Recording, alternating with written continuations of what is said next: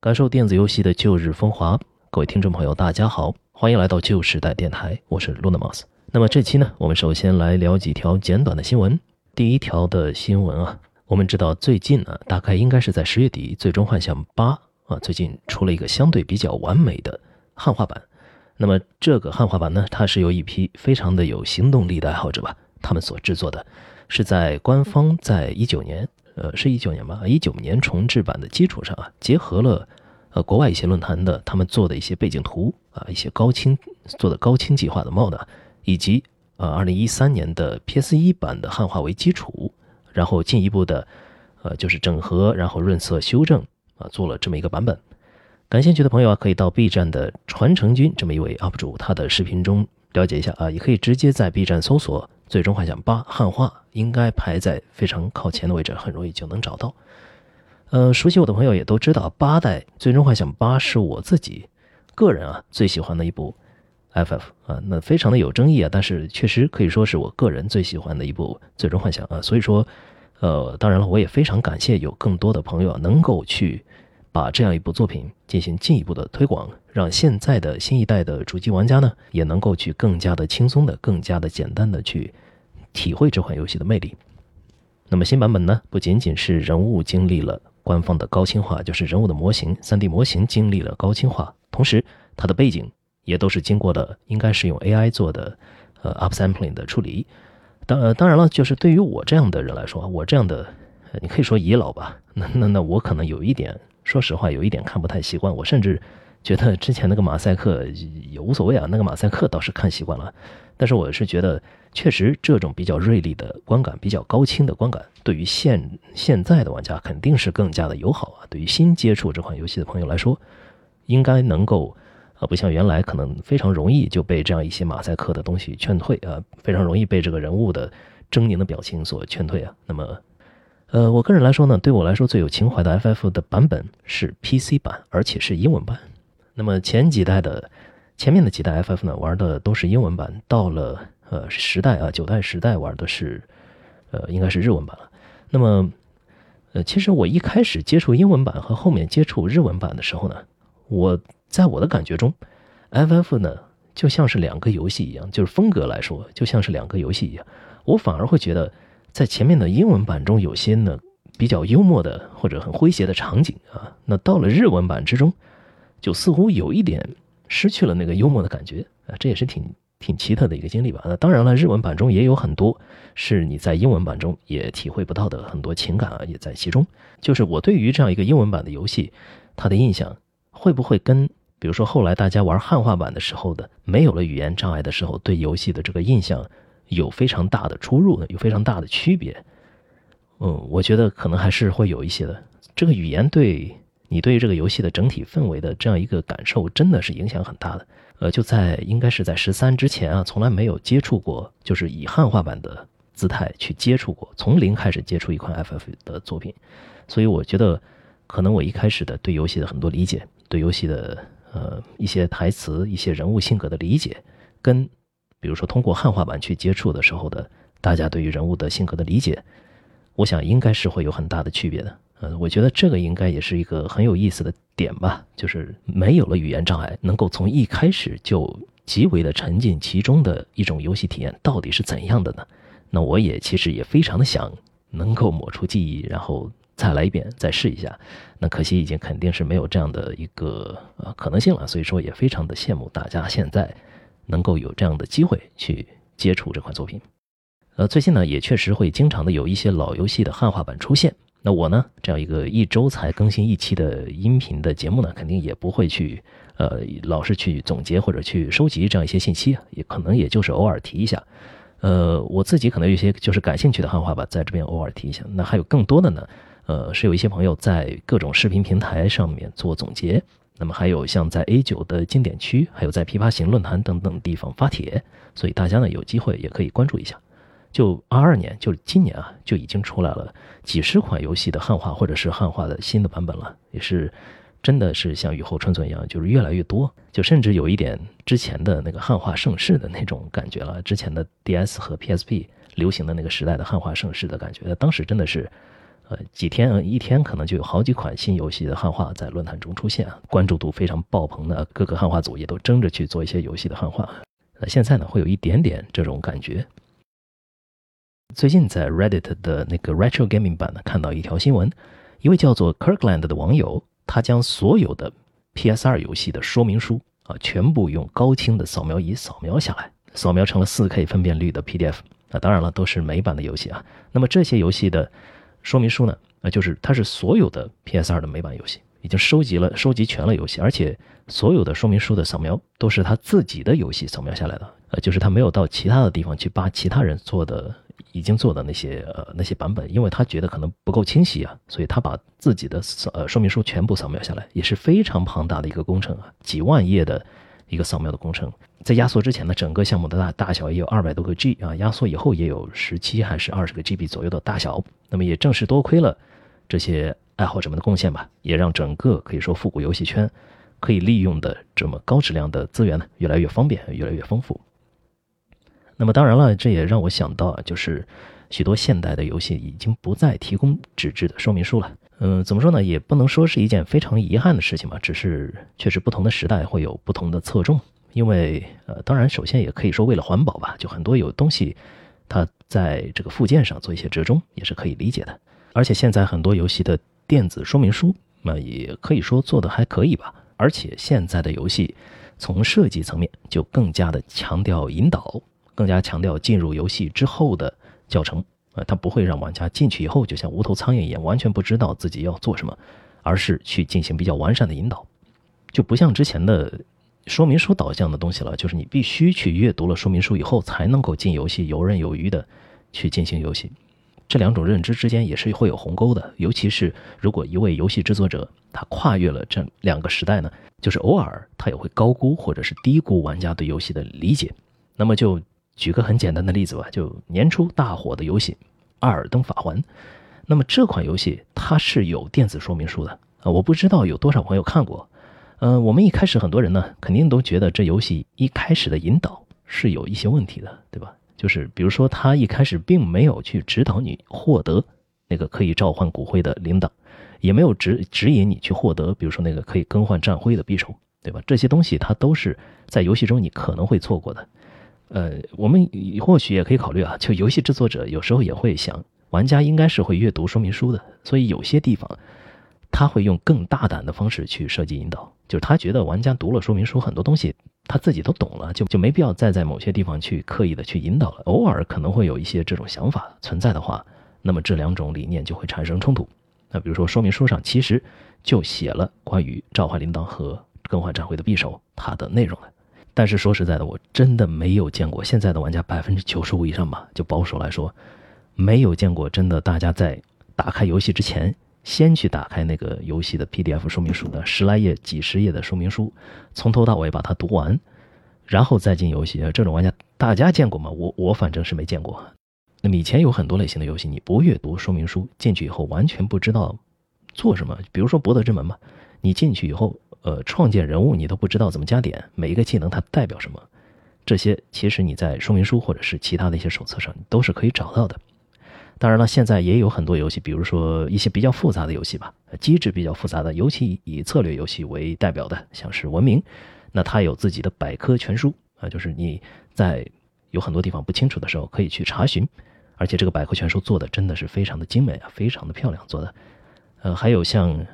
P 社的游戏，对吧？ P 社游戏你也需要去仔细阅读它的维基，它的很多百科，才能够得知这个游戏应该是怎么进行下去，它的很多基本的理念是什么。因为这个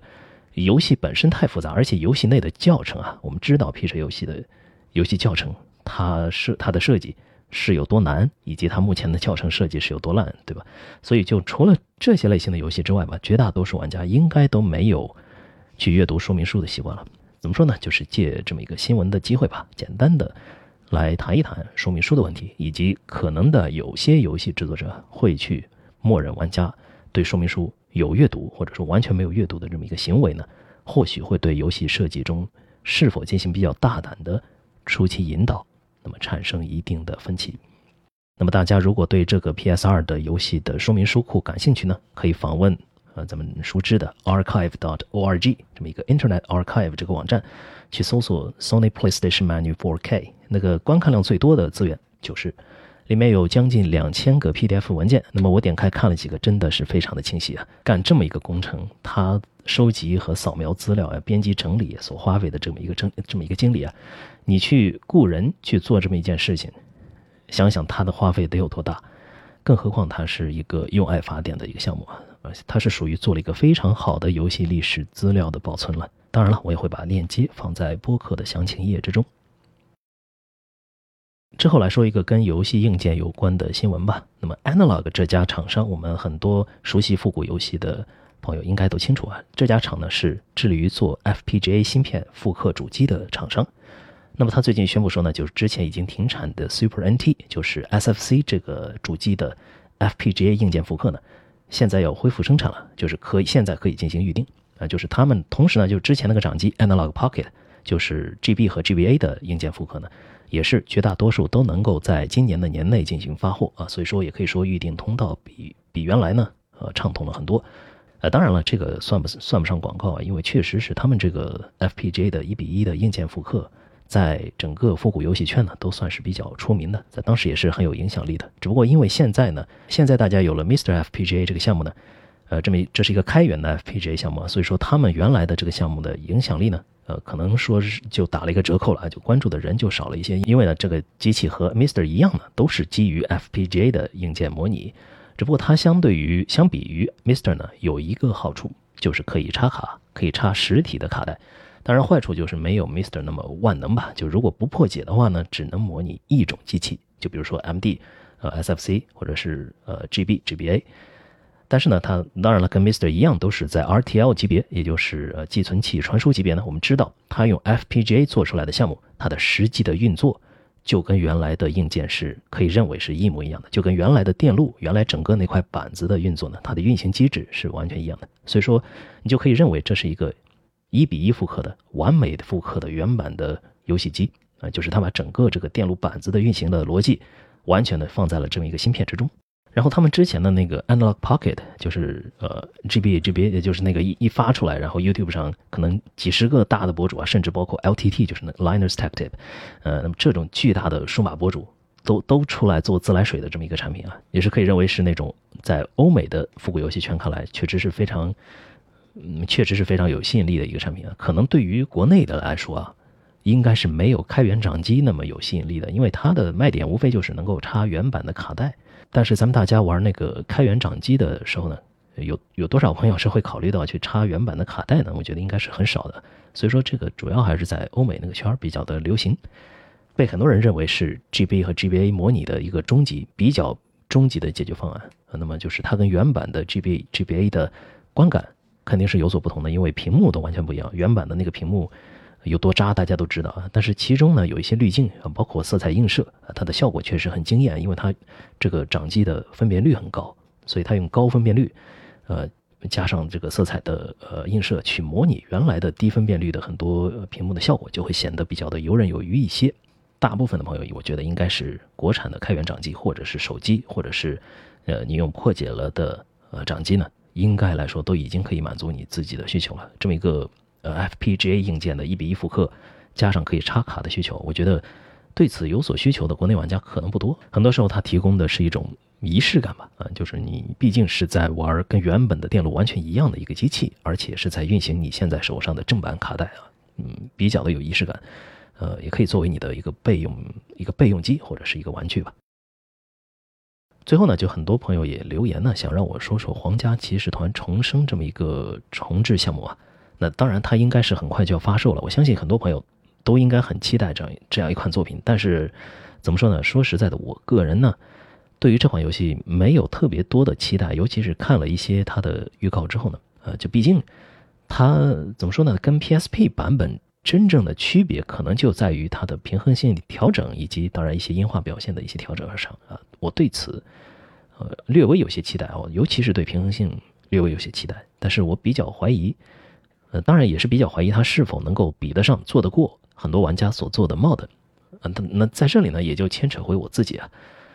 这纯粹是我自己的一个感受啊，可能不代表很多的玩家。就是我对于很多重置这种级别的重制作品好像都没有那种特别期待或者是很兴奋的感觉，毕竟它原本的那个版本我都买过了，就是实体版我也都收过了，也都玩过了。那它的重制呢，更多的应该是还是面向于更多比较容易接触到某个平台游戏的这么一部分新玩家。那么它的作用肯定是好的，它的推广作用是好的，只是对于我个人来说啊，意义就没有那么的大。就我非常支持游戏公司能够多出这样的作品，做更多的这种移植。但是我更加期待的是真正的续作，就是我们真正的在这款游戏基础上，拿着这款游戏的理念，他自己的灵魂去负重的前行，对吧？去拿着这款游戏的理念往前冲，而不是单纯的把之前的东西呢再移植一遍，再重新的再卖一遍啊！当然，这个本身是非常自私的一种描述啊，因为毕竟我是玩过了，对吧？那还有很多的朋友没玩过，那么对他们来说。这确实是件好事。那么我私心来说呢，肯定是更愿意见到真正的续作啊，真正的带着这款游戏的理念继续扩大的、继续往前走的这么一个作品。那么当然进一步延伸呢，就我一直也有这个想法，就是一个伟大的作品，或者说一个经典的作品吧。那它所燃烧着自己的那个时代，就它所原本的那个样子，就是它最完美的样子。所以很多游戏呢。如果让我去回顾，我总会有一种去体验它最原始版本的那个冲动啊，就尽量的用自己的心情去带回到最原始的，就它所在的，就把它真正捧红的，把它捧为时代经典的，把它放在时代浪潮之巅的那个时代的，去带入那个时代玩家的，用这样一种 context 或者说上下文啊，就去体验这个游戏。因此呢，很多游戏即便它的后来的重置啊，确实在图形上UI 上、人性化上都有很多进步的情况之下，我依然呢会想去体验它最原始那个版本。那最经典的例子就是《最终幻想一》，它的 FC 版呢有很多的不便之处，但是我在体会 FC 版的过程中，我能感受到它确实是不一样的，它是特别的，就确实应该它红，应该它火。这是比如说你去玩那个FF1 的手机版，这是一种完全不一样的感受。就当你去玩 FF 手机版的时候，你不会感受到这个画面有多么厉害，就这个画面它给你省略了真的很多的细节，因为你熟悉手机游戏这个时代，它里面出现一个 FF1 这样的游戏，它是不会火的，它是不会红的。这个游戏它没有真正的反映出它应该在这个时代所提供出的信息量，或者说应该在这个时代提供的细节，它没有。因此在这样一个情况下呢，你不一定会认为一个手机版的 FF1它是一个重要的经典的作品，你很难去欣赏到它完整的那一面，你会用就是下意识的会用不同时代的标准去要求它。但是 FC 版真的是不同的，你在玩 FC 版的时候，你感受到了这个画面它带来的冲击感，你感受到了这个画面的细节，你感受到了那个系统在那个时代去做这样一个系统，它得是有多么的艰辛。所以你在玩 FC 版的时候，你化身成为了一个80年代的玩家，或者说你更加容易的去融入到这样一个情境中。那我非常喜欢这种感觉，我也愿意或者比较容易去沉浸到这一种感觉中。到底是一个怎样的时代成就了一个怎样的作品，我要去把它的上下文与游戏本身同时去进行体验。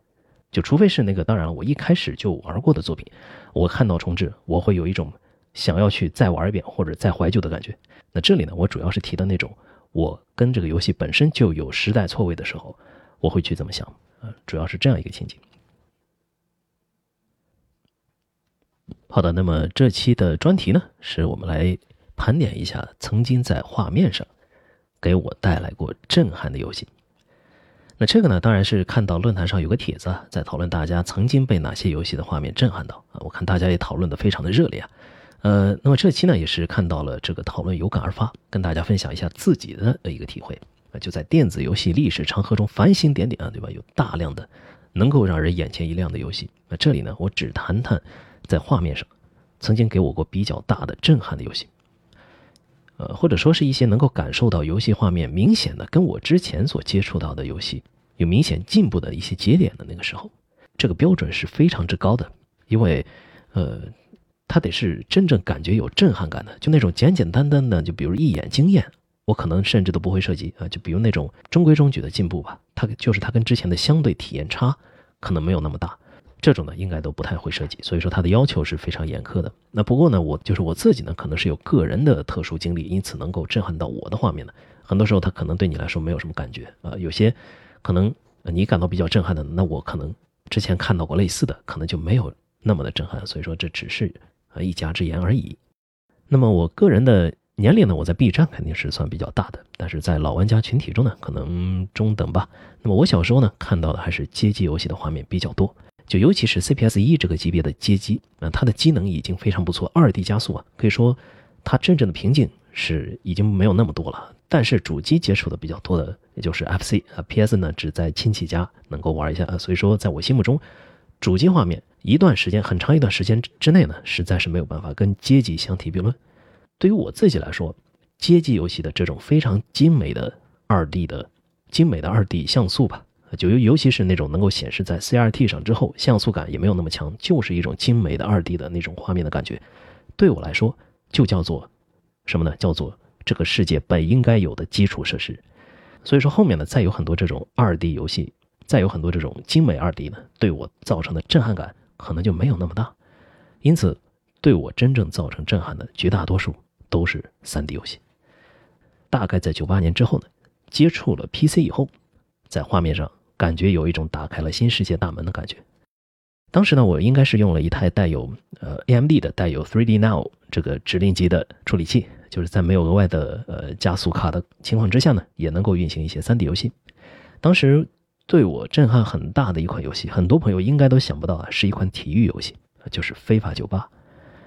就这款游戏呢，给我的感受就是它就真的像电视转播的画面一模一样的。就我第一个震撼感，就我原来呢只认为游戏应该是一个抽象的东西，它不应该是一个 photorealistic， 或者不应该是一个完全真实反映咱们目前的物理世界或者像照片一样真实的一个东西。它在我的脑海之中，它的认识中，它就本应该是一个就像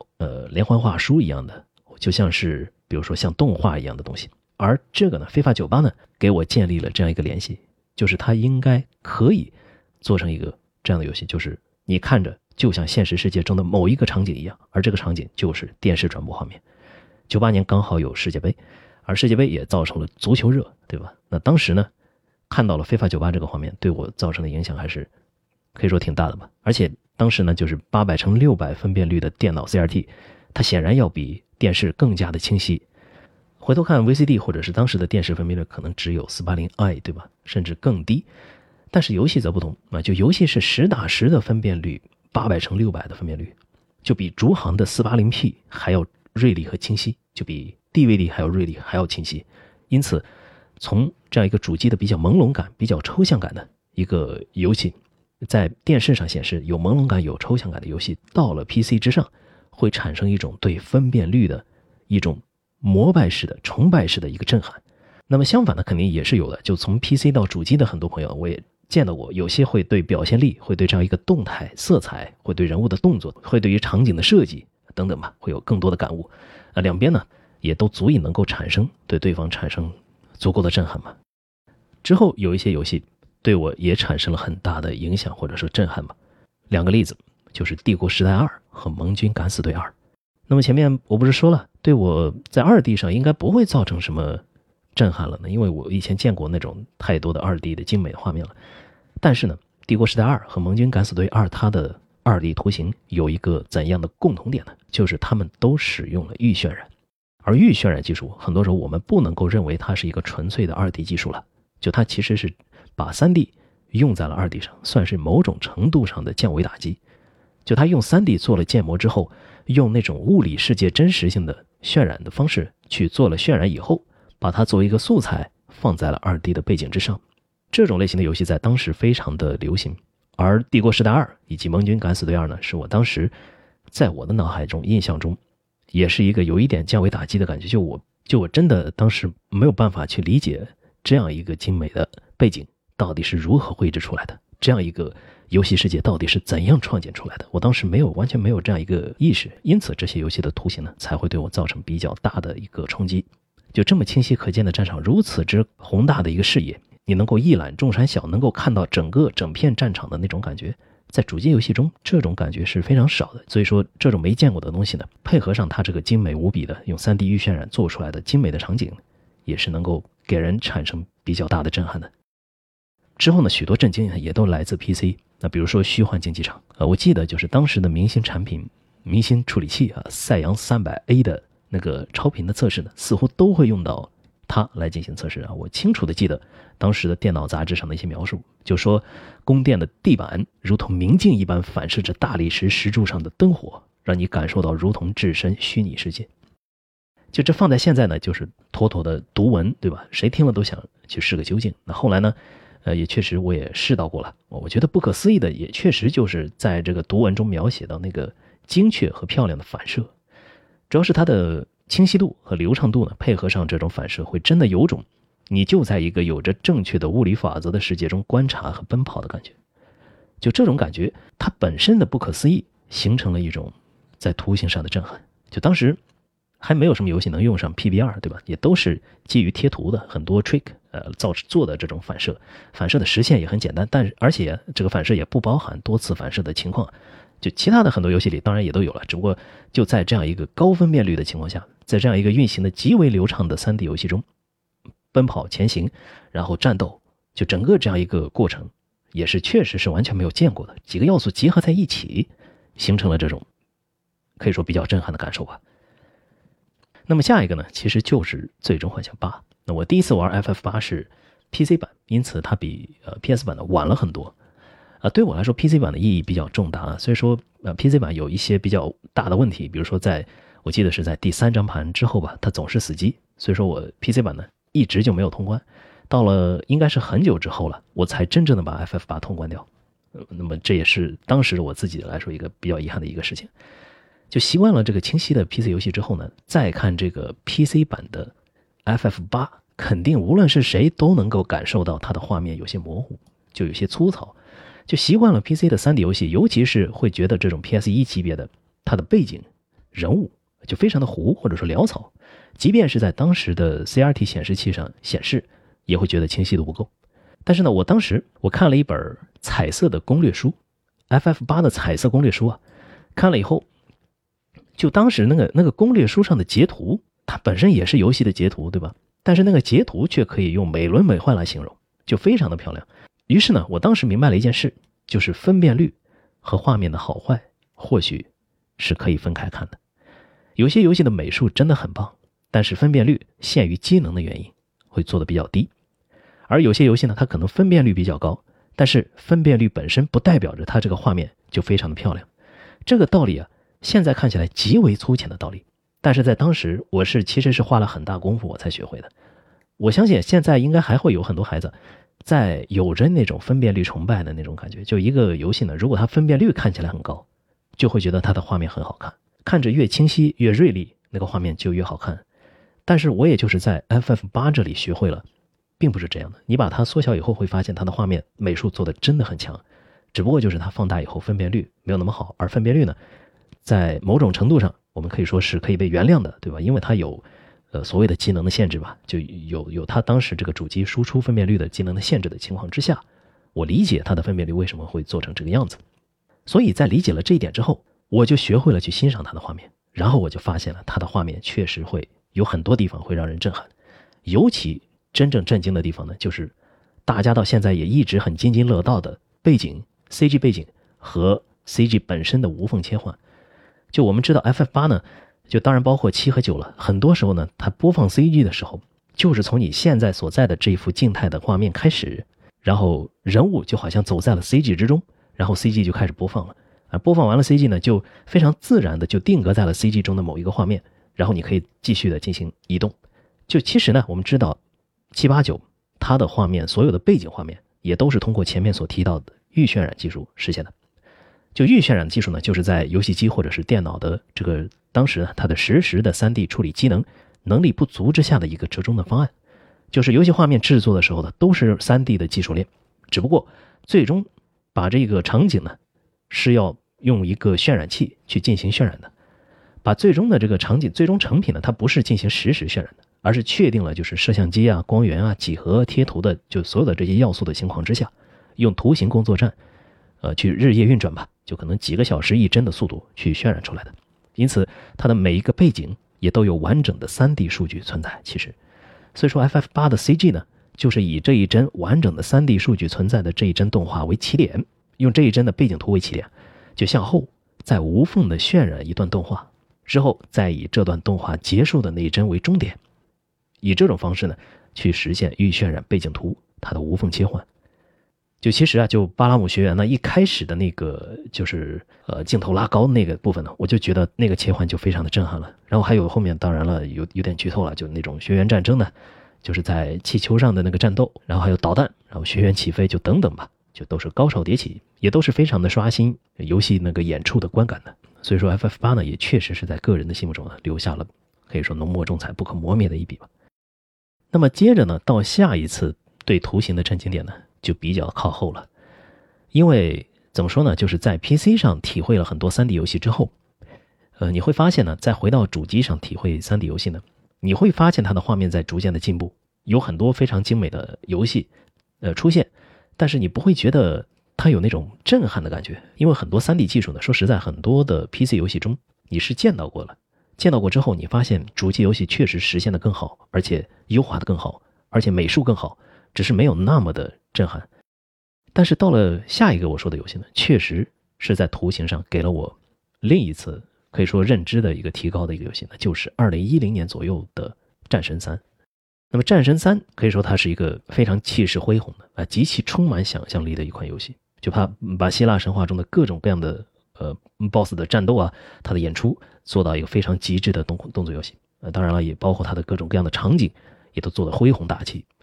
当时其实次时代呢，也就是步入到了中期吧，当时是 PS3 360这个时代吧。那么他把这个PS3 这款机器的机能也发挥得十分的出色，就以至于啊，就战神3之后，应该来说有很长一段时间，我都处于这样一个可以说错觉之中吧，就是我总觉得它的画面很难说完完全全敢说自己的画面稳压战神3一头的游戏，到什么时候才出现呢？我总觉得是过了很久以后才出现，甚至到了它的下一时代 PS4 Xbox One 这个时代，我都觉得过了很久才出现我觉得稳压了战神3一头的游戏。同时呢与其他的一些动作游戏，比如说鬼泣啊，比如说贝尤尼塔比如说忍龙相比，就更多的我们去折服于这些游戏的它的动作设计，折服于它战斗的华丽程度，折服于它的敌人的设计，折服于它的美术本身。比如说你要说第一眼华丽，第一眼帅气，那肯定还是鬼泣啊，肯定还是忍龙。而战神3呢，我是觉得是在画面上的精细程度，演出上的气势，就各个层次吧，把它综合在一起，容易给人在图形的表现上留下深刻印象的游戏。那正好呢，今年也是战神的新作马上要出。上次的2018呢，说实在的，虽说画面也是非常出色，但是震撼感绝对是不如当年战神3给人带来的那种感觉的。当然也希望今年的战神呢，能给人带来一些惊喜吧。再接下来呢，就到了2017年的插背头，虽说它不能算是旧时代游戏了，但是无论如何它的理念和它的画风还是有着非常旧时代的一个风格的绝对值得一提。就橡皮管动画这种极其特殊的观感，也给我在 2D 游戏中可以说是带来了少有的这种震撼吧。就有这个形式的这个动画，这个形式的演出，在之前的 2D 游戏中完全没有见过，没有任何人见过，才会有这么大的震撼。其他你比如说像什么大家认为的比较精美的，像猫头鹰男孩，像风来之国，这种像素化类型的精美吧，那么我们以前见过合金弹头，对吧？我们见过 Mother 3，我们见过像 SNK 很多精美的像素类的街机游戏，所以说就不至于说一眼震撼这种感觉。像奥日呢，像空洞骑士这种，并且包括比如说像光之子，对吧？也属于这样一种原本就是那种非常精美的 2D 的一个延伸的一个形式，所以给人带来的感觉就是确实做得非常的精美，但说震撼还不到。但是茶杯头真的我是当时是觉得很震撼的，所以我们第一次见到的形式，第一次见到的感觉，往往是给人带来不用说是震撼最大的。而很多后来者呢，当在你的认知体系中你能够感受到它是之前的某种形式的一种延伸或者拓展的时候，它带来的就不是一种震撼感了吧。很多时候呢，更多时候是对于它这个工作的一种肯定，对于它这个工作量的一种估算，我们会去不自觉的去做这样一个事情。但是真正开创的东西是会给人带来震撼的，这个是毋庸置疑的。不过呢，我还是要说一下，就是再回过头来，我这次呢，为了去录这个电台呢，我又回去看了看茶杯头的感觉啊，就跟当时第一眼看到的感觉肯定是不一样了。有些动画呢，我们还是能够感受到它的重复感，或者说就没有那么的有生机。比如说就以前的那个橡皮管动画呢，很多时候我们是能够感觉到它的那种诙谐、那种温暖的，但是茶杯头呢，很多时候带来了一些冷冷的感觉，甚至有时候有点恐怖的感觉。这个呢，也确实是它在做成游戏的时候，就你不是把它做成动画，而是做成游戏呢，很多时候它的感觉肯定就发生了变化。它尤其是那个重复动作变多，然后过渡帧，各种各样的插入的过渡帧呢变多之后呢，就莫名的会感到有一点，难以形容吧，就有点，但是呢，还是要说，就是第一眼看到的那个感觉，我相信是没有办法抹去的，确实是一个可以说令人震撼的 2D 游戏。那最后一个我想说的其实就是 RDR2 啊，就是《荒野大镖客：救赎2》。我当时还记得我翻译过一篇 Polygon 的一个文章，就分析这个游戏它从哪些19世纪画家那里获得了一些调色的或者说表现画面的灵感。就回头想一想，回头看一看，这游戏虽然说已经出了算是4-5年了，但是开放世界画面上，就像前面说的，敢说稳压它一头的，我依然觉得没有。就你即便是你现在很多游戏的画面已经又有了很长足的进化，很多的进步，但你要敢说你真的比 RDR2 要强吗？那真的很难。它就是直接我觉得把人们对画面的预知的接受度、预知的感受度提升了一个档次。就是之后你再出的游戏，我们已经看到了 RDR2 了，我们已经看到了《荒野大镖客：救赎2》了。那之后的游戏，如果你的画面及不上它，即便你的画面很强，可能对它的评价体系、对它的评价也会产生一个偏移。那么新时代游戏呢，总体我们就不再多说太多了。其他呢，我还有一些荣誉提名吧。就我基本能感受到一些耳目一新，或者说一眼觉得很漂亮或者惊艳的画面，但是要说震撼还差一些的，比如说最新的微软模拟飞行，比如说高特效光追开满的那种赛博朋克2077，再比如说当初的巫师3的陶森特，再比如说甚至说底特律变人，那我觉得它也是可圈可点的，它的画面表现。还有像刺客信条奥德赛，当然了，顽皮狗的深海4啊，最后生还者2也都是非常出色的画面表现。那么也顺便提一个，就许多年前看过的那个碧蓝幻想 Relink 的那个预告啊，尤其是那个飞空艇和天空，我不知道大家有没有看过那个，就飞空艇啊、天空，还有村镇渲染，还有那个打光，对吧？那个突出的非常极其强大的美术功底，给人一种怎么说呢，幻想风游戏就应该这么做的，幻想风游戏做的那种终极画面的一种错觉。只不过可惜的就是那个 Relink 呢，后来一路下行，泯然众人。那么咱们大家也都是看在眼里，也不知道它什么时候才能出来。也希望嘛，能够未来像这些有一些财力的公司呢，也能够给大家带来一些在画面上的提升吧。那么最近几个时代呢，也是索尼系的它的相关的工作室呢，在游戏机画面上的突破做出的贡献呢，是大家看到的比较多的吧。很多耳目一新的游戏画面的突破都来自它的第一方游戏。那么现在呢，他们也是他们的工作室的很多技术相关的人员呢，也都是在很多图形学相关的顶会上呢，也都做分享的，也是大家都非常受欢迎的。而我们知道呢，就更早世代的主机，像世嘉和任天堂呢，也分别在各种 3D 计算机图形学的关键技术的一些突破，他们也应用在了自家的主机和游戏上啊。是的，就不单单是世嘉啊，任天堂也曾经是技术力的代表啊。就这些呢，我们以后有机会了也可以回来盘点一下。我现在呢就非常的推崇 2D， 但是无论如何，当年给过我震撼最多的肯定还是 3D 游戏。那 2D 呢，也如之前所说呢，对我来说就是本应有的基础设施，就是因为我个人的成长经历呢， 2D 可能就没有那么的震撼了。但是现在呢，正是由于这种基础设施的缺失，才会产生这种失落感。而对于 3D 呢，我奇怪的情感就是原本的我的世界呢，或许就没有这些 3D， 也就是它好像是不属于我的，所以说失去了也就没有那么可惜。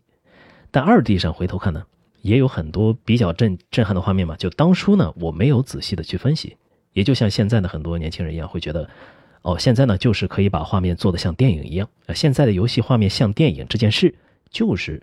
基础设施，它就是应该的，我不会觉得它很震撼。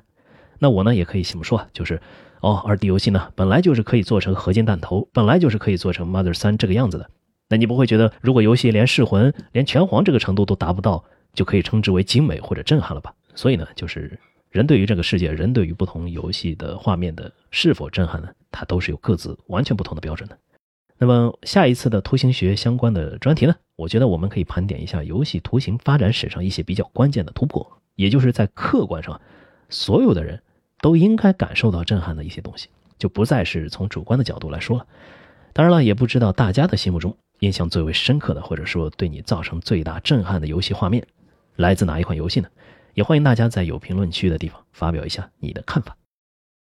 最后呢，就是随便说一下接下来的一些计划吧。当然了，也是围绕着下期视频的问题。那我之前也说过，就关于 Outer Wilds， 就是《星际拓荒》这款游戏，它的文本写作呢，我觉得我是陷入到了一种困局之中，就基本上完全卡住了。就我不太想用一种我自己完全不满意的方式去描述这款游戏的流程。那我想要用一种有一点新意的，以及能够尽量的反映游戏魅力的方式去描述游戏。我还在想应该用怎样的方式去写，而如果我用现在我写的这个方式去做的话，我觉得我自己肯定是毫无士气的，或者说毫无动力的。因此很多时候我就是在，因为这款游戏呢，我自己个人真的是非常喜欢的，就是这款独立游戏呢也是这几年我觉得确实是做得最强的一款，因此我也尽可能的想通过我自己的语言还有视频剪辑吧，能够反映游戏真正有魅力的点，有意思的点。所以或许我觉得还要花上那么一段时间，但是我觉得最终成品我可能也是不会觉得很满意的，可能大家也不会觉得很满意的，就可能最终呢也就是一样和往常类似的一个简单的更新而已。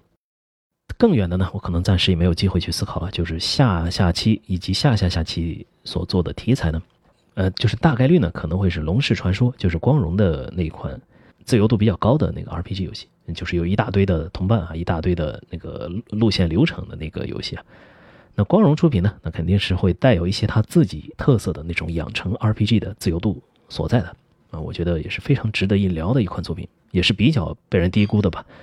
另外有一个事情呢，就是我在考虑要不要去做一些直播啊，我也非常想尝试一下直播这样一个形式啊，因为我很想直播一下《最终幻想6》的像素重置版。个人非常喜欢这款游戏，而且我觉得很适合那种轻度的直播对吧，直播起来播起来非常的轻松，你就控制着这个人物走来走去而已所以可以考虑就是作为一种尝试吧，作为一开始的一个尝试。我以前也从来没有直播过，那么在 B 站呢就海外的 IP 应该是没有办法直播的，所以说还要想办法去看怎么去搞一下代理之类的考虑清楚了，或许可以尝试一下在我这个小号，就是在 Lunatic MOSFET 这个号上去尝试一下直播。那么好的，咱们这期的旧时代电台到这里告一段落，那么咱们下期旧时代电台再见。